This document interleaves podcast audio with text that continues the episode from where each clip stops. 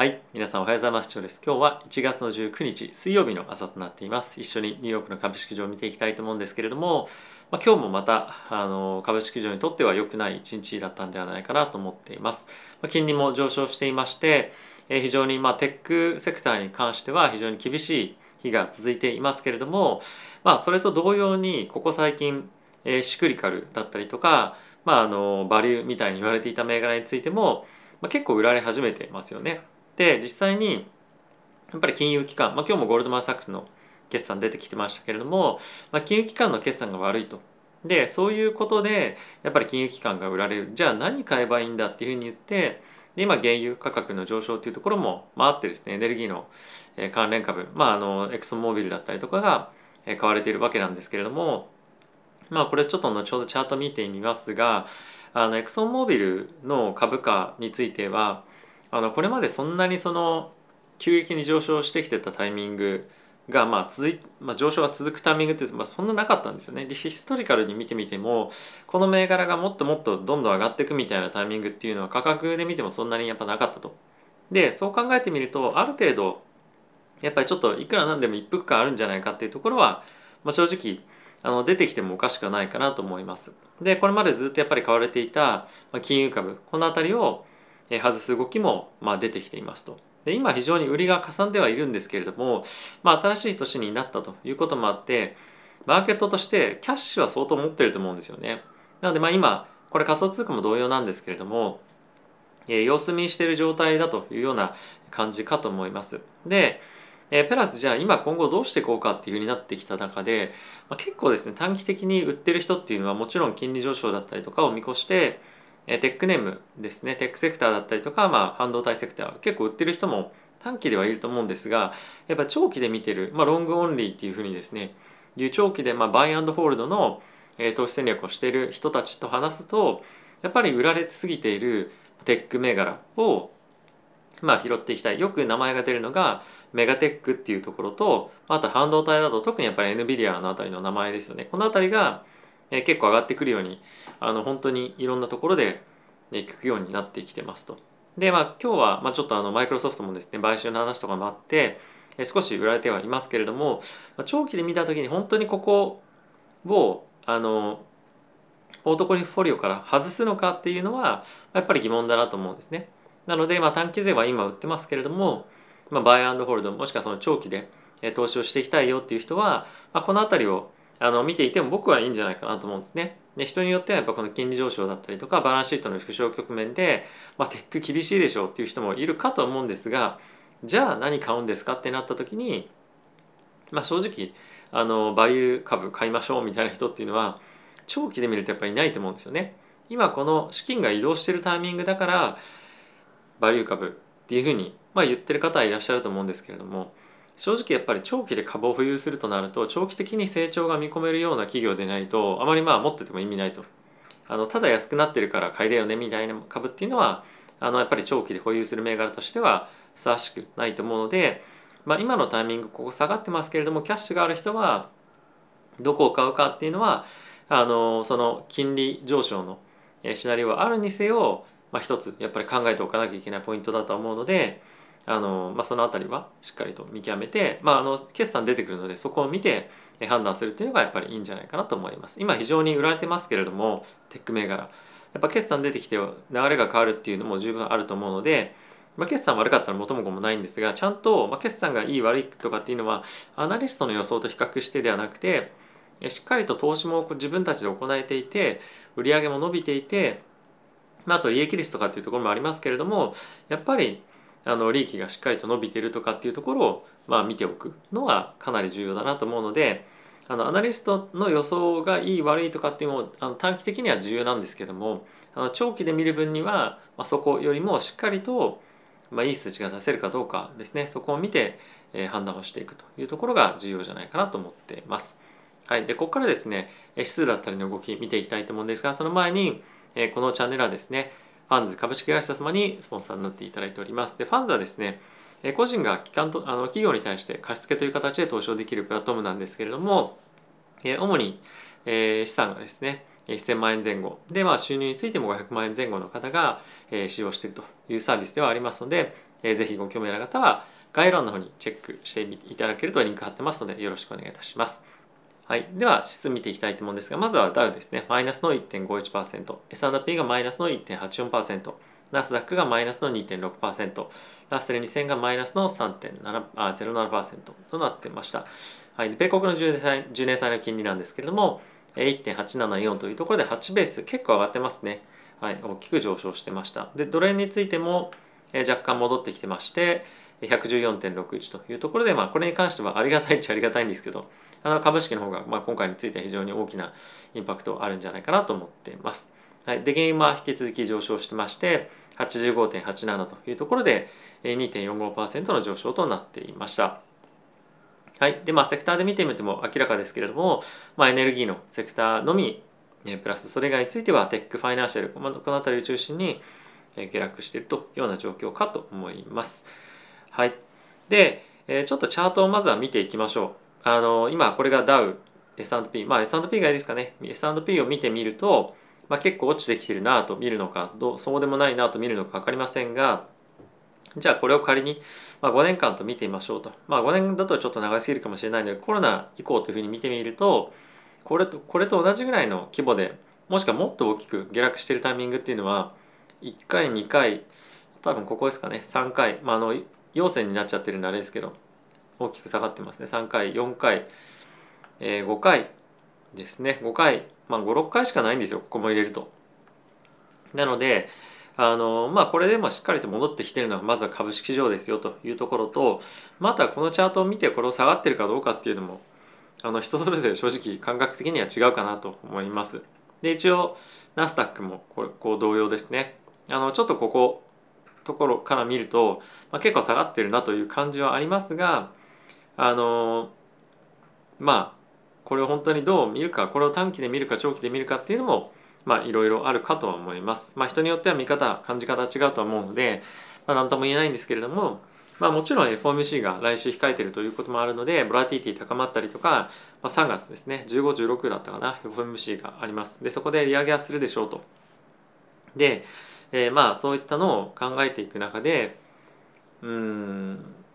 それだけが売りの材料かって言われると僕はちょっと疑問ですかね。うん、本当にやっぱり企業としての競争力があるかどうかっていうのをまず一つ見ると。でプラス今すごい悪いニュースネガティブなニュースそういうのに、まあ、引っ張られすぎてると僕は正直、まあ、感じますね。なのであのものすごい全般的に悲観するというよりも、えー、厳しい状況にはもちろんなってくるのであの戦えない株戦えない企業っていうのもえー、もちろん出てくると思います。それはそれで切った方が僕はいいと思うんですけども、まあ、やっぱ長期的に成長していくためにえしっかりと利益も売り上げも伸びていてでかつ投資も同時に行えている企業っていうのは必ずあると思うんですよね。なのでそういったところに、まあ、しっかりと資金を寄せたりとか、まあ、あとはちょっと不安なのであれば指数の割合を増やしたりとかあとはキャッシュを作るのもいいと思うんですけれども、まあ、完全に株式市場からマーケットから逃げるというような局面ではまあ、正直僕はないかなとは思ってはいます。はい、で一応さっきちょっと言っていたエクソンモービルの株価見てみましょうか。エクソンモービル過去5年とかで見てみてもやっぱりここの辺りがあのトップなんですよね。でプラスまあ過去あの2010年ぐらいかなか見てみてもまあここが上限ですと。でじゃあ本当にこの産業が伸びていくのかとかっていうふうに考えるとまあ僕はどうかなとはちょっと正直思ったりもするので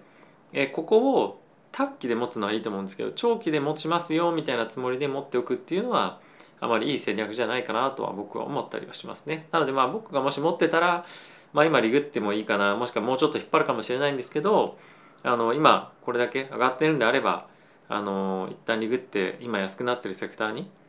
長期で投資するっていうのも、まあ、十分いい戦略じゃないかなと僕はですね思ったりはしています。はいまあ、もちろんあのあえて大きく下がっているところをあのちょっと見ますけれども NVIDIA とかはえっとですね、まあ、ここ1年というところで見るとトップの100、まあ、大体50ぐらいのところから、まあ、20%以上ですかね落ちてますけれどもじゃあここの会社を長期で見た時にあのまだまだホールドできるのかどうか、まあ、もしこれチャート見てただけですですけれども産業としてどうかって考えた時にまああのエクソンモービルとかエネルギー関連よりこっちの方が僕はあの可能性は十分あるんじゃないかなと思うので、まあ、僕はこっちに貼ってたいなっていうのが、まあ、そういったところを鑑みての正直な気持ちですかね。はい、ではここから、えー、ニュース見ていきたいと思うんですけれども、えー、まずはですねここ最近非常に注目をされているモーゲッジレート、まあ、これ住宅の金利ですねがどんどんどんどん上昇していますよと。でこれがホームバイヤーにとって、まあ、買い手ですね家の買い手にとって、まあ、非常に悩みの種になってますというところではあるんですけれども、まあ、実際問題あの数がないと住宅の数がないことでやっぱりまあ買いにはあの、まあ、急いでるっていうのが正直なところかと思います。はいまあ、一応1年前ぐらいからすると約1%ぐらいですかねあの金利が上がっているということではあるんですが、まあ、とはいえお金をそこの辺に寝かしておくわけにはいかないので買いたいよねっていう人がかなりいるというような状況です。まあ、これはおそらく株式市場でもちょっと似たような状況にはなっていて今やっぱり結構ないろんな機関投資家が新規のキャッシュをそのまま置いてるっていうの多いと思うんですね。なので、まあ、どっかのタイミングでやっぱ使わなきゃいけないと。そうなってくるとやっぱりどこに入れるかっていうふうに考えた時に、まあ、ある程度安くなってる、まあ、株で言えばですよあのテック銘柄だったりとかまたそのタイミングで売られすぎてる銘柄に資金を入れていくっていうふうにまあ必然的になると思います。で、まあ、本当にその短期的なリターンっていうのももちろん重要なんですけどもやっぱり長期的にどこがいいのかっていうのを見ていくとでもちろん多分ヘッジファンドとか今短期で収益上げなきゃいけないところについては、まあ、今あの原油関連だったりとかを買ってえー、テック銘柄売るとかっていうのはもちろんやってると思うんですけども長期の投資家っていう観点で言うとあのしっかりと安くなってるとこにでかつ成長があるとこに仕込んでってるっていうのが、まあ、今まさにやってるところなんじゃないかなと僕は思っています。はい、で、えー、今日決算がありましたゴールドマン・サックスなんですが、えー、株価は大体8%ぐらい落ちていますよと。で決算についても、まあ、ミスしてましたと。で、まあ、予想に届かなかった、まあ、それはそれで一つあるんですけれどもやはり一つポイントとしては、えー、 expense ですね特に従業員に払う給料があの上がりすぎてるっていうのが一つ大きくある。プラス equity trading ってありますけれども、まあ、株式のトレードですね。これが下落してると。で、まあ、より問題なのは株式のトレードからの収益が下落しているとかっていうよりも、えー、従業員に払わなければいけないコストですね、まあ、ボーナスがどんどんどんどん上がってると、まあ、これが一つ大きな問題かなと思っています。でこれもっと上がっていくと思っていてなぜかっていうと今ウォール・ストリートの人々はクリプトのマーケットにもう行きたくて行きたくてしょうがない状況にあると思うんですよね。なのでまあ遅か遅かれ少なからいなくなるんですけれどもあの留めておくためにしっかりと資金を払いたいというのが現状今やってるまあストラテジーだと思うんですね。でこれって本当にあのサステナブルなのかというか意味あるものなのかっていうと短期的には、まあ、あると思いますと。でやっぱ彼らが本当にやらなきゃいけないのは、まあ、クリプトのビジネスを、まあ、より取り込んでいくっていうところだと思うんですね。でプラス、まあ、このボーナスが上がってってるっていうのはもうある意味そのなんだろうなあの、まあ、そのクリプトに人が逃げていくっていうのもそうなんですけれどもビジネスモデルなのでもうこれはどんどんどんどん上がっていくでしょうと。でもし上がっていけないもう上げていけないところは、まあ、競争から脱落していくっていうようなビジネスモデルにある程度なってはいると思うので、まあ、払うんであればかなり収益を上げてるところに集中的に払うみたいな感じになっていくんじゃないかなと思ってます。結構いろんな人の話を聞いてると今までであれば、まあ、かなり稼いでたというふうに言われている人たちですら5年前10年前と同じ額稼いでもボーナスの額が全然違うと。あのセクターによってはですね、まあ、例えばですけども、まあ、何十億稼いでたとしてもボーナスは今はますごい少ないとかいうような状況に、ま、なってるセクターもあると。なので一応この、え、投資銀行の中のビジネスですら、まあ、社内で取捨選択っていうのはかなり激しく行われているような状況になっているので、まあ、厳しいなというのが正直なところですよね。でやっぱりこういう銀行のビジネスっていうのはなかなかやっぱりあのテックみたいに大きくブワーって成長していくようなものでも、まあ、そんなにはないのであの、まあ、こういったところに長期で貼るというよりもやっぱりそのシクリカルのようなそのサイクルが来たタイミングで、まあ、入れるっていうぐらいにしか使えないんじゃないかなと正直は使えないっていうか、まあ、あのそういったあの役割として投資されることが多いんじゃないかなと思います。まあ、ゴールドマンについては結構株価しっかりと上がっているのでその辺りについてはあの他の銀行株とは若干違うかもしれませんがまあ、あの属性としてはそういう感じかなと思っています。はいで今日何といっても一番大きなニュースなんですけれどもマイクロソフトがアクティビジョン・ブリザードという会社を買いましたこれゲームの会社とのことなんですけれどもえっ、ー、とですね今回のこの買収金額が約日本円で8兆円ぐらいですかね。7兆円から8兆円まだ最終的にあのどれぐらいになるかっていうのはあの決まってないと思うんですけれども、えー、でここはあの非常にゲーム、まあ、あの過去にいろいろ問題があった会社ではあるんですけれども非常に有名なゲームを作っていてこのマイクロソフトについては今回の買収を通じてさらにですねメタバースの世界に行きましょうとでも決まったのかな？68.7というふうに書いてますね。はい、なので、えっと、メタバースの世界にどんどんどんどんもっと入っていきましょうというのが、まあ、意向としてありますと。でもちろんあのこれはゲーム、まあ、 GameFi なんですけれどマイクロソフトとしては今彼らが持っている Teams というアプリがあってこれは Zoom と Slack みたいな機能を一緒につなげているようなものなんですけれども、まあ、それをあのビジネス用にメタバースとして使っていく。でプラスこっちはまあ、いわゆるその一般消費者用に、まあ、 GameFi ですよね。をどんどんどんどん拡充していく中での、まあ、ハードとソフトの面を、まあ、彼らが持っているというところではあるのでこれをうまく取り入れていこうということでは、えー、あるのかなと思います。はい。まあ、ますますですね。GAFAM を中心に、えー、メタバースの投資っていうのが盛んになってますけれども2022年ですねこれはかなりあの加速してまだまだ起きていくんじゃないかなと思います。であとはですねクリプトのファンドも本当に大きくどんどんどんどん誕生しているというところもあるのでこれがさらに加速することによってベンチャー投資から上場している企業までですねあの仮想通貨に対しての資金が大きく大きく入っていく年だと思うので、まあ、こういった関連の買収が今年は多くなるんじゃないかなと思いますし、まあ、これが今後の長期戦略の一つの大きな柱となってくると思うので注目しておきたいポイントかなと思っております。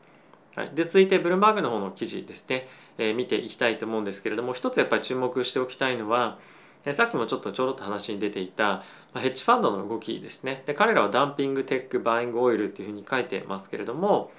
え、これはまあ今も起こってるとは思うんですがこういう記事が出た後にこれについていくっていうのはちょっと危ないと思うのであのそろそろもうタイミングが来てるのかなっていうのは僕は感じてはいます。はい、なので、まあ、まさに今テック売られてますけれども、えこの下落に乗じて買ってる人っていうのは必ずいると思うので、まあ、どちらかというとそういう方向感で僕は見ておいた方がいいんじゃないかなとはあの思ってます。まあこれはあの人それぞれいろいろ考え方あるのであの考えていただきたいんですけど、まあ、僕はそういうふうに思ってはいますね。はい、でもう一つすいませんちょっとマイクあのウォール・ストリート・ジャーナルの記事に戻りたいんですけれども現在ファイザーがですねまた新しいオミクロン対策じゃないんですけど、えっとまあ、コロナに対しての薬を今開発をしていると。で、まあ、一応そのラボベースまだあの、まあ、試験管の中とかっていうふうに言ったりもしますがまだその人に対して、えー、投与してるわけじゃないんですけれども、えー、そういったベースでオミクロンに対して効く、えー、まあ錠剤ですねが、えー、今出てきているというところをニュース出てましたでこれはファイザーが発表しているだけであって他のまあ第三者機関に対して情報提供して見てもらってそれがいいですよみたいな感じの状態ではないんですけれども現在そういった薬も開発をしていると。で今後、まあ、人に投与したりなんかしていろいろと開発が進んでいくようなんですけれども、まあ、これがですねやっぱり錠剤としてそのワクチンもちろんいいんですがあの錠剤としてかかってしまった方に対して投与して良くなるっていうような感じの、ま、薬が開発されてくることによって病院に入院しなくてもいいっていうような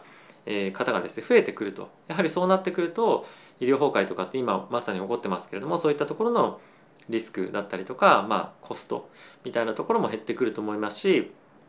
またやっぱり本当に今すぐ医療が必要な人に対して医療が行き届かないという状況も今まさに起きていると思うので、まあ、そういったところへのあのまあ何て言うんですかね進展というか好転もあると思うので、まあ、この辺り非常に